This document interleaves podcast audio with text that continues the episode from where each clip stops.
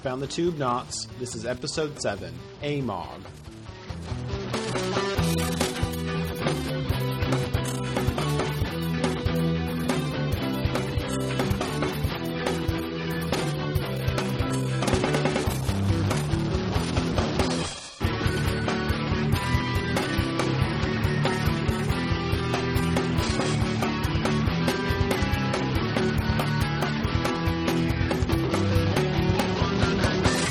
That was JT Bruce with Admiralty. If you like them, Alta Vista.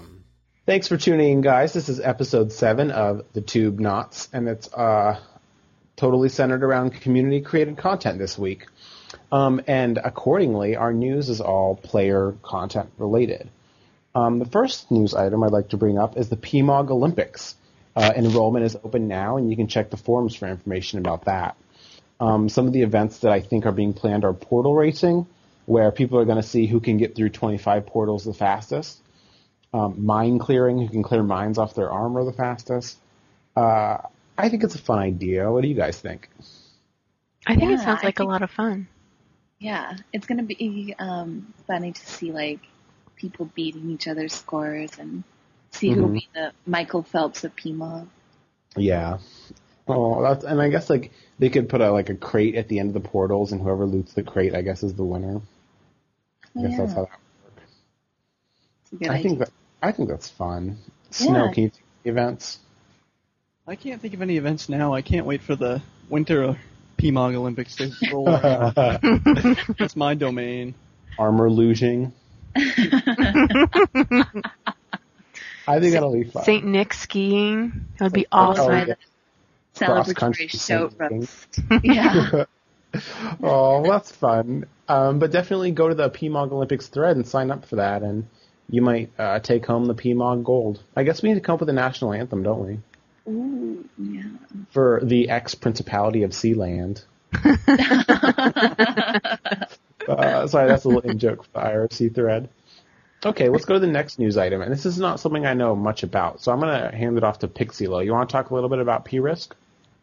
Uh, sure. I'm I'm not exactly sure what I can um, add to last week's podcast, but um, we've had one Where's the game at right now? Uh, we're still on adding reinforcements. Each team gets um, 13 reinforcement teams in addition to their original seven teams for a total of 20 uh, armies.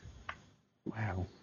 Yeah. Yeah. It's been it's been pretty drawn out because you have to wait for people to get online and to take their turn and to, you know, argue about the rules and stuff. But it is finally coming along.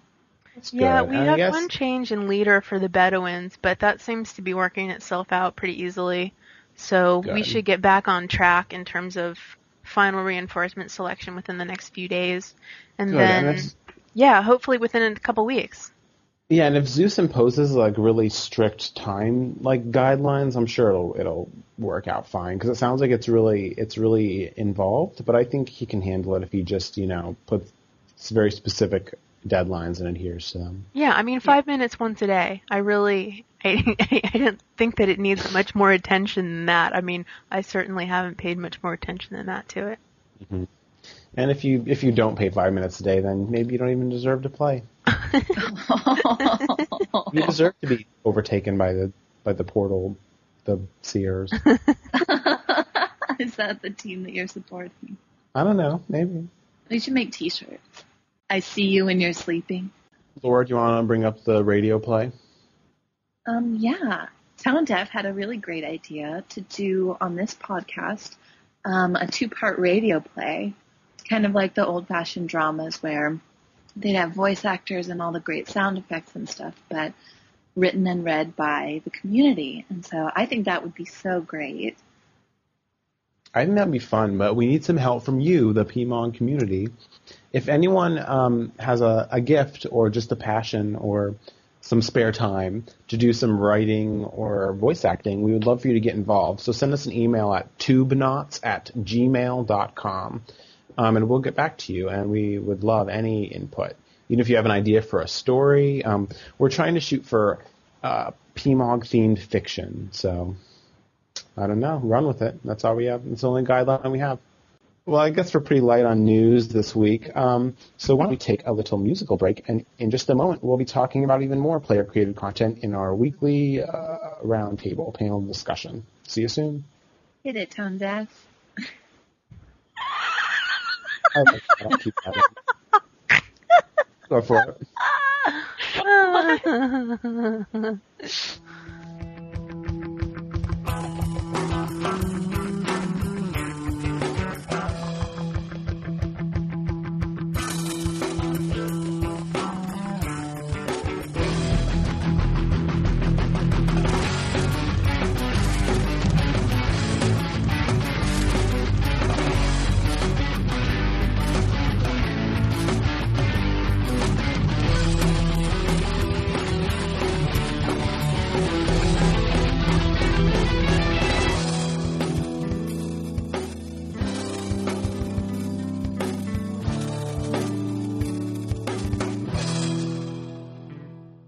That was JT Bruce with instrumental section. Aren't they good? Welcome back, guys. I hope you enjoyed the little musical break. Now it's time for our panel discussion. Um, the title of this discussion is AMOG, standing for Actively Multiplayer Online Game. We're going to be talking about all of the active involvement of the community in sort of bringing new layers to this game. Um, I think perfect examples of this can be seen in Zeus's Zeus's effort to build a PMOG empire through uh, his lottery, through P-Risk, um, and other projects he's getting involved with. I've heard he's getting involved with the PMOG Olympics. So we're just going to be talking about how we feel about these efforts, um, you know, what we can learn from these efforts, and what they mean to the game. Ellie Hall, do you want to say a little bit about your your uh, thoughts on this issue? Um, sure. Uh, I think this is one of my favorite aspects of PMOG because I'm really not that active a, a quote unquote player. Like I don't do a lot of tool stuff and I make a couple of missions every once in a while, but I'm not like all over everything. And that's the point. But I also am really drawn to, you know, making friends in the community and participating and see what people are creating. And so I'm I'm more willing to devote my time to that than to sitting there clicking away all the time. So I find it really fun. It's it's probably the best thing that keeps me hanging around, you know. Mm-hmm. What about you, Snow? Well, um, I was kind of just more curious as to why PMOG attracts the kinds of people that makes these things. I mean, I tried to touch on it a little bit in my mission about um, magic and language, where um, I mean the title of the company itself, Game Layer, says so much about what they're trying to do. I mean they made a game out of the whole internet, and that's fine. But then there's these people that come in and they make you know entirely different games on top of this game, and it's just getting crazy. Game layer layers. Yeah, game meta layers or something. but it's totally cool. What's your favorite uh your favorite community effort to make the game more involved? My kind of little favorite one is the shoat fishing one, just because it's so devious. and I also, I got kind of a personal attachment to it because I saw a little bit of a sneak preview of the code behind it before he actually made the mission. Cool. What about you? What are your thoughts on the matter? Um, I always enjoy it. I thought that, that the community is really active because the basic passivity of the game just requires that the, you know, you can add as much content as you want. You can make missions, you can play the games, you can watch the games, and you can meet other people. Um, but yeah, I mean, the whole process of, of making missions is create is you know content creation.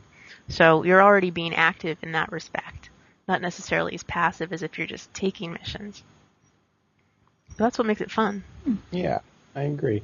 I with Laura, I don't really do that much of like playing. I don't. I use some. I use a lot of portals. I'll admit, but otherwise, I don't really do a lot of tool usage. Um, but the community, I'm really more.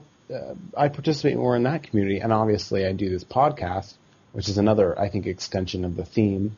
Yeah, Um, sure. Absolutely. But I would love it if if the PMOG trustees would sort of you know look at some of the ideas and some of the some of the efforts that the community is bringing to the table and incorporated those into the into the game proper And one one thing I talked to the Tube Knots about earlier was the idea of Chaos Week, which I think was a rousing success. I mean, and by that I mean I had 200 mines on my profile. Um, all my tags got erased like four times, but uh, it was a lot of fun. Like I don't think anyone can deny that it was irritating, but it was fun, and you you know you had fun putting five Saint Nicks on all your acquaintances. And I'd like it if if uh, you know the trustees would work some kind of story into PMOG where like a development or like you know in the in the uh, the alliance for safe traveling, you know there was a development with the Bedouins, and so armor is either cheaper in the shop or you get more tool usage out of using armor, or just like sort of events like that. Maybe a mission, a message of the day would pop up and uh, have a little message about that, and then it would sort of influence tool use in certain directions, just to sort of, uh, you know, add another another layer of of interaction to it, add another layer of fantasy to it. Um, I think that would be fun um, because I think I think the whole point of PMOG was to put like a fantasy layer on top of the regular internet, and I think it would be cool if they sort of like, you know, put some, put some uh, history to the fantasy, you know, because yeah. I love the like fake advertisements on the on the homepage, you know, for like for Bedouins and stuff like that, and I would like it if they took that a step further and incorporated it into, um, you know, more involvement in the game. Yeah, that's interesting because it can still remain passive in that, like, when you read about economic developments, you make a choice in the same way that you would pick a tool you, to use, right. you know? So I think it would add a little more develop. Yeah, I would add more variety day to day too. I think maybe even like you know the Bed- the Bedouin Guild has decided to make armor available to all associations between the, these hours or something like that. You know. Yeah, Interesting. Sort of like little opportunities. Regardless of level. Yeah. Well, thank you guys. Uh, that is our roundtable discussion for this episode, and thank you for joining us. We'll have a brief musical break now.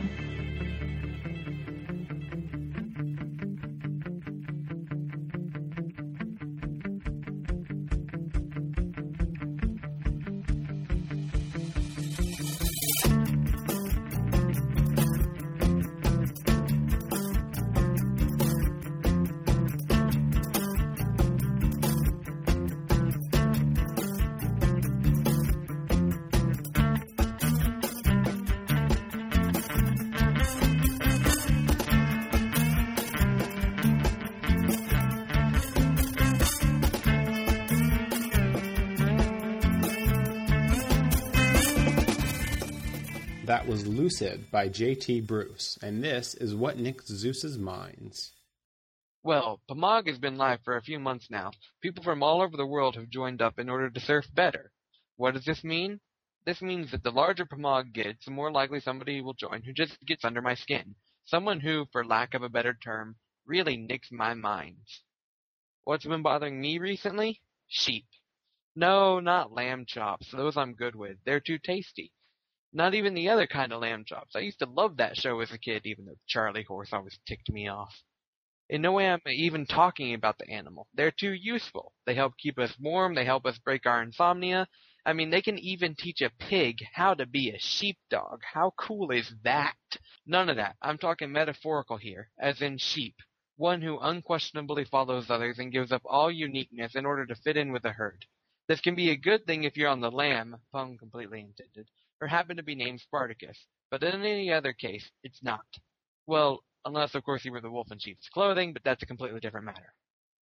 Those of you who are still listening are probably wondering, okay, okay, so what's this got to do with PMOG? And rightly so, you should ask, considering that this whole segment started with me talking about PMOG, and if I didn't have a point coming along sooner or later, then something was probably very, very wrong. Well, other than being an awesome game by Starry Ice, sheepism, that's right, it's a disease, can be found in multiple places in PMOG. Whether we're talking about webcomic commissions, does anyone still take those? Or mini-city portals, that's what we call an homage. These are all things which people see others do, and they think, hey, I can do that too, and they follow along like the good little sheep they are. But don't worry, these two aren't the worst of it.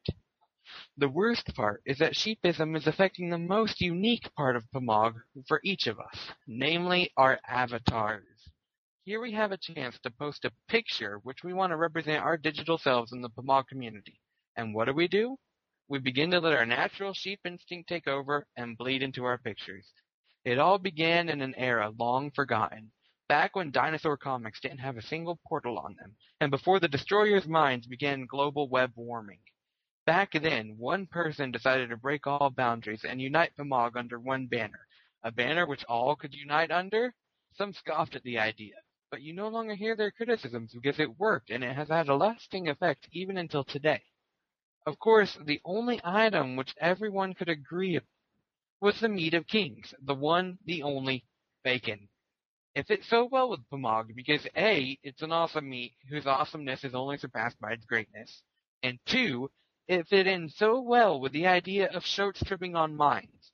Who doesn't enjoy a good cannibalism joke when they hear one? Donner, party of two. The downside to this was that it seeped into avatars all over. All of a sudden, you weren't cool unless you had bacon grease dripping out of your avatar.